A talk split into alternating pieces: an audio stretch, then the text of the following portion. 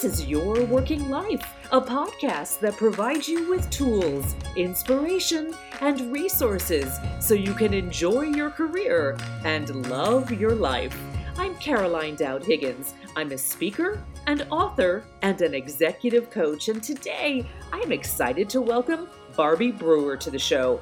Barbie will talk about leadership lessons for the future of work. Barbie, welcome. Well, it's great to be here. Oh, I'm really excited that you're with us today, Barbie. You know, you've had a, a, front row seat seeing how the world of work has changed with your executive roles at GitLab and at Netflix. And tell me, is that what inspired you to write this book, this this constant change, especially as we navigated through the pandemic? You know, it's a combination of things. Part of it was the change of the pandemic, but let's be honest, I had the idea of this book before COVID was even a thing. So I've had the opportunity to work with lots of leaders in lots of organizations, um, from large companies like IBM and Cisco and Netflix to smaller startups of, you know, 50 people to 250. And I've seen lots of different styles and I've seen lots of different, you know, strengths and weaknesses in that when I went through my own health crisis in 2016, it, it, made me relook at my own leadership style, my own willingness to engage with the workforce and things like that. And and that's really where I, when I dived into this new world of work was when I couldn't kind of make the drive to the office every day and do everything the traditional way I had done in the past. And I love that you talk about in the book how you are a whole person now. Mm-hmm. And my perception is that's really the theme of the work. It's not just about work, but it's about loving your life. And I am with you 100%. Yep, it is. So tell me more about that. How did your health scare, how did you this new lens through which you are living your life holistically, how did that impact your career and your life? You know, it was interesting. There's a lot of avenues I could have taken. I could have gone on medical leave and just not worked. There's there's different things I could have done. But really what it taught me is a couple things. How much I love my family and my kids and how much I want to be there for them. But also how much I wanted to keep working. I actually love what I do. And I think that's really nirvana, right? When work is part of life. It's not work or life. It's not work life balance it's finding work that you love so much you want to incorporate it into your life and it makes your life better. And that's really became it was a revelation to me that wow i actually like my work but it was also a revelation to me that i need to do it differently in order to incorporate it so it works within my life. And and really i think that's what we all need to strive to do and as leaders we need to keep an open mind about how things can get done productively and effectively and efficiently that still allows people to live their lives I love it. You served as chief culture officer at GitLab. And I, I love, love, love that so many organizations are really honoring and formalizing culture. And I believe culture is not just a top down HR, here's our culture. I think it is, is an all play. Have you seen that evolve in your space? And is that something that you could talk about? I absolutely have. I think people recognize, I think it's Peter Drucker that said culture eats strategy for breakfast. John Chambers would say they're equal. Uh, but I think everyone does recognize that culture is important. And I will be the first person to say there's not a good or bad culture. Now, there absolutely is a good or bad culture for me that I want to work in. but every company has a right to have the culture they want to build. Now, currently, there are negative, you know, obviously there's negative cultures out there that you would want to avoid the toxicity of but not every company needs to have the same culture but they need to know their identity they need to know their values and they need to be true to them and they need to be explicit about them. So their workforce knows what they're getting when they join. And we're not perfect. We can have values we can have ideal behaviors. It doesn't mean we're always going to live them every second of every day. But at least knowing what you're striving for and holding account holding each other accountable to that is really what will define that. And i think it was lynn Ciccone that said your culture is going to be defined by the worst behaviors you allow in your leaders. And wow. I think that's true too.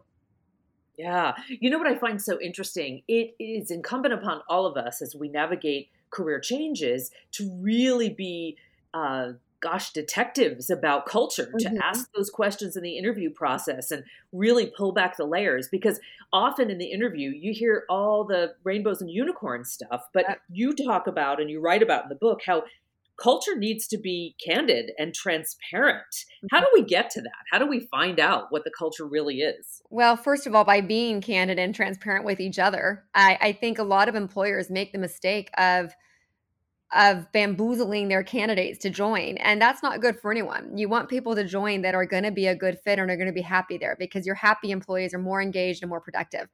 So putting on a falsehood doesn't benefit anybody. Yeah. Um, secondly, candidates need to ask the right questions. You know, how are decisions made? How is conflict handled? Uh, you know, how do you how do you deal with poor performance? How do you deal with high performance? You know, there, you need to be asking those questions too. And as leaders, you need to have the answers to that. Excellent questions. So glad that you shared that. You know, you you you mentioned it earlier that you didn't necessarily want to commute to work, especially when you were dealing with your health challenges. The world of work is now struggling. So many companies are trying to call their people back in or they're navigating hybrid.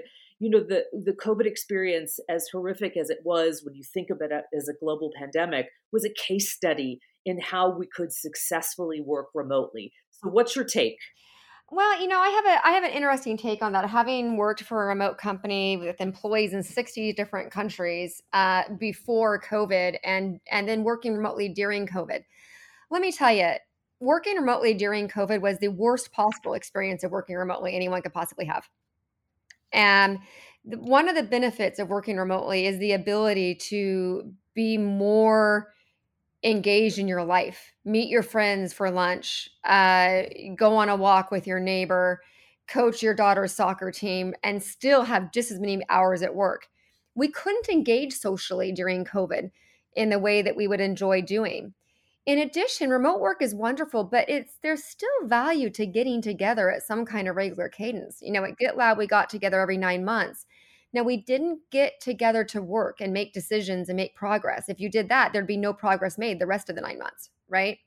Uh, but we got together to socially bond and build relationship based trust. There's task based trust and there's relationship based trust.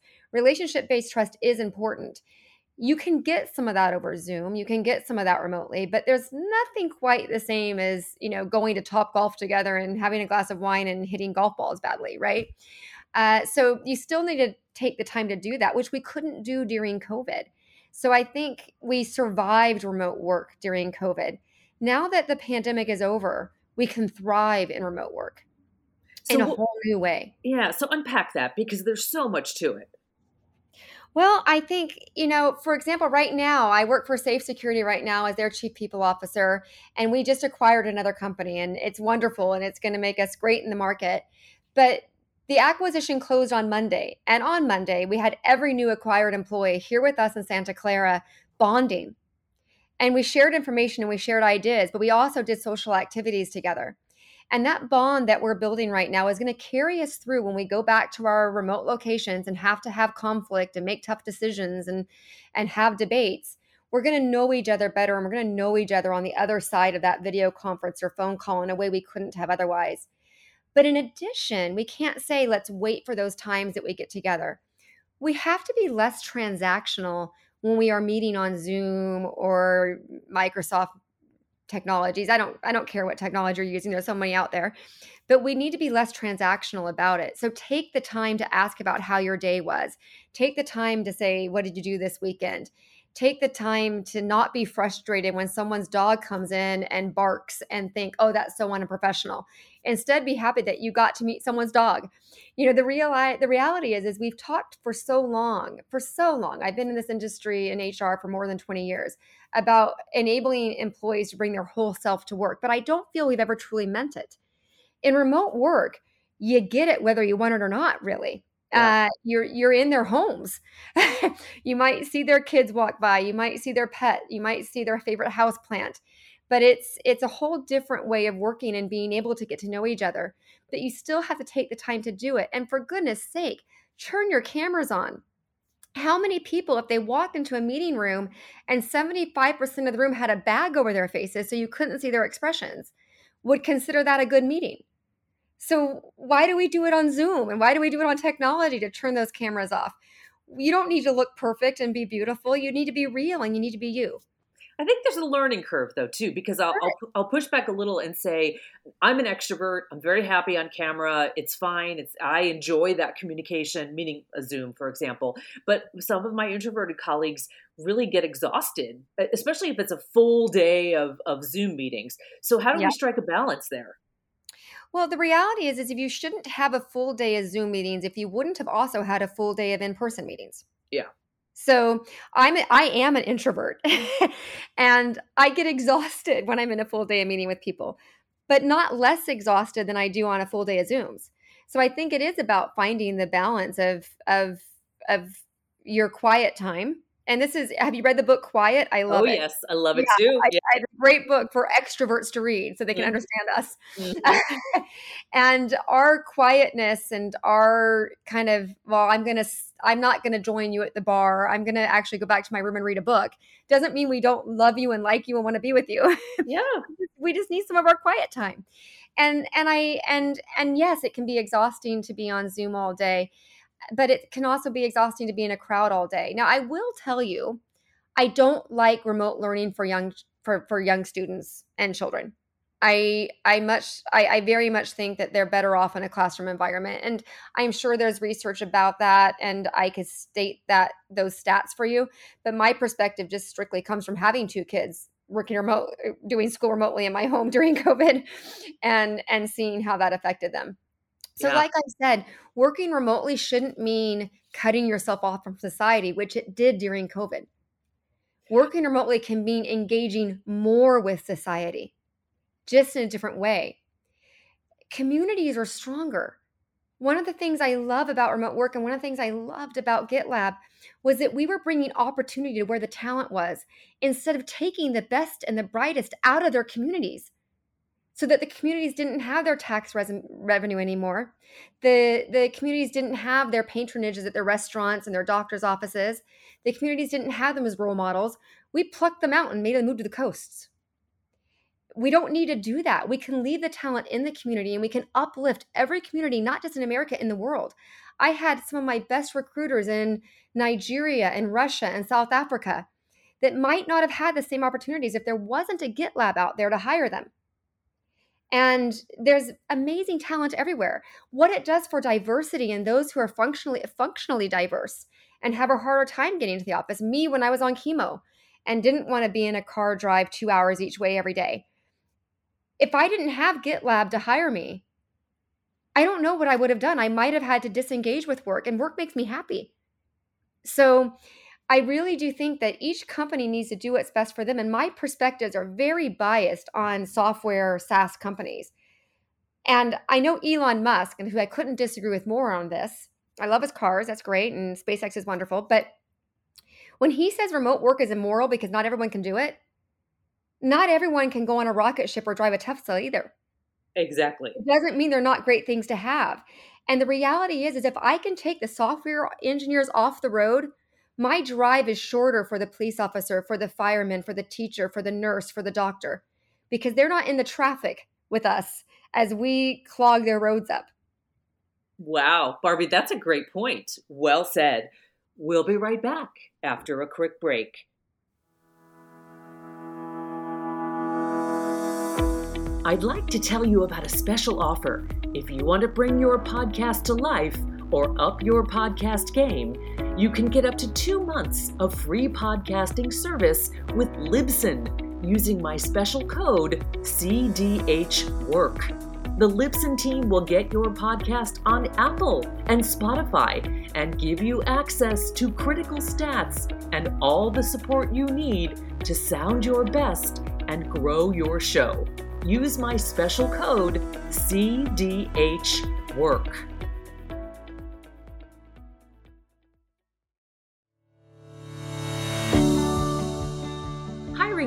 Speaker for your event is a tremendous responsibility.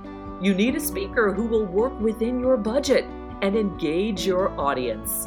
Whether you're looking to retain or grow top talent, create a healthy workplace culture, or prevent burnout in your organization, I can create customized content to help you recharge, reignite, or reinvent your career. Let's talk about how I can help you achieve your special event goals. Connect with me at carolinedowdhiggins.com. So, Barbie, I want to pull a thread because I, I, love how this conversation is going. And, and one of the chapters in your book that I really, really locked into was democratizing opportunity. And you talk often about how some people are put into leadership positions who don't want to be a manager or a leader. It's the classic Peter principle. So what do we do here? And and how do we get better holistically about empowering people to advance when they want to? Well, I think you have to have two paths of career development. And you need to certainly develop the skill set of management and leadership. Sometimes people don't want to do it because it's just new. But what I ask everybody when they come to me and they say they want to be promoted to manager and they want to lead people, I ask them to think about when they wake up tomorrow, think about what they're most looking forward to in their day. What's that thing that makes them want to stay in bed a little longer and plus press the snooze button? And what's that thing that makes them want to jump in the shower and get to work? And if providing feedback to people, if having to have card conversations or set expectations or have positive conversations and tell someone how great they are, having to find talent and recruit. If none of that stuff is stuff you enjoy and you really want what what you get most excited about is writing the best code better than anyone else could or doing the best design that no one else can make, then keep doing that. You don't have to be tortured by having to manage people if that's not what drives you and fulfills you. And uh, you know, to that end, I think your point is ask if you are the leader grooming the manager or the next level of advancement. Ask, ask that person, is this something that you want? Because I think often people people accept those roles because they feel like they have no choice or they they really don't know. Yeah, and give them the opportunity to try it, right? So if you're yeah. hiring for your team, offer them to be part of the interview team and see if they enjoyed interviewing and assessing talent. Exactly. If you want a culture of good feedback, ask them to make sure they give their peers feedback and ask them to give you feedback. How comfortable with that with, were they with that? And do they think they could get more comfortable? Right? Give them the experiences so they can know if they like it or not. One of my favorite chapters in your book is called Traits of the Greats Character Matters. Would you pick a few of those traits and share with this global audience? Sure. I think humility and vulnerability is super important for leaders and managers not just because it shows that they're human, because we all are. It doesn't mean that just because I'm at the very top of the organization that I don't have to stay home because my kid's sick too, or that I'm not going to leave early to go to my kid's baseball game, or I don't want to go to a pedicure with my girlfriends, right? I, I'm still human. I like to do those things too. Uh, so showing the vulnerability and being open about that is important because it makes the rest of the organization feel comfortable being themselves. But even more than that, when we become leaders, what got us to leadership is rarely the same things that make us successful as leaders. There's some some some commonalities but there's new things we need to learn and we need to keep growing. But the higher you get in leadership the less feedback you start receiving. And the more people are afraid to give you feedback but wow your blast radius is so much bigger if you're a bad leader to the organization so people need to keep investing in you so that you can continue to grow and get better as a leader for them. But if you don't show vulnerability and you don't show humility, people will be afraid to do that. So I think as a leader, that's one of the most important things that you can really do better at. It's a balance. You have to be confident and you have to be someone that people feel confident. But at the same time, you can show your ability to to talk about your areas that your areas that you need to improve. And that's important. It is. I, I agree with you wholeheartedly. You know, one of the things that I love about your message is you're saying honor your life and your career. And you write about always making time to dance as we mm-hmm. close. Tell us more about that because that brings a big smile to my face. I love to dance. My my husband and my two teenage kids do dance lessons, ballroom dance lessons together every Thursday when I was in college, I took 20 units a quarter. I worked 40 hours a week, but I still went dancing three nights a week. I think it's about finding your joy and making room for all the things that make you happy. It's not going to be the same percentage of time every week or every day of how you spend things. You always want to do your best and be your best, but there's sometimes you just got to be good enough.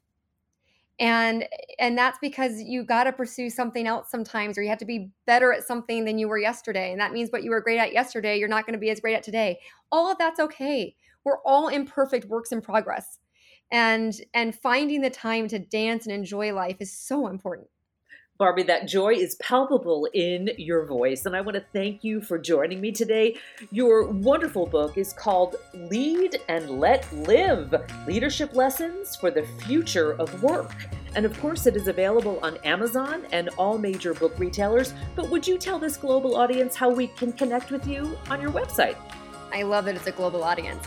You can find me at barbiejane.com. Um, little fun fact my real name is Barbie, it's not short for Barbara.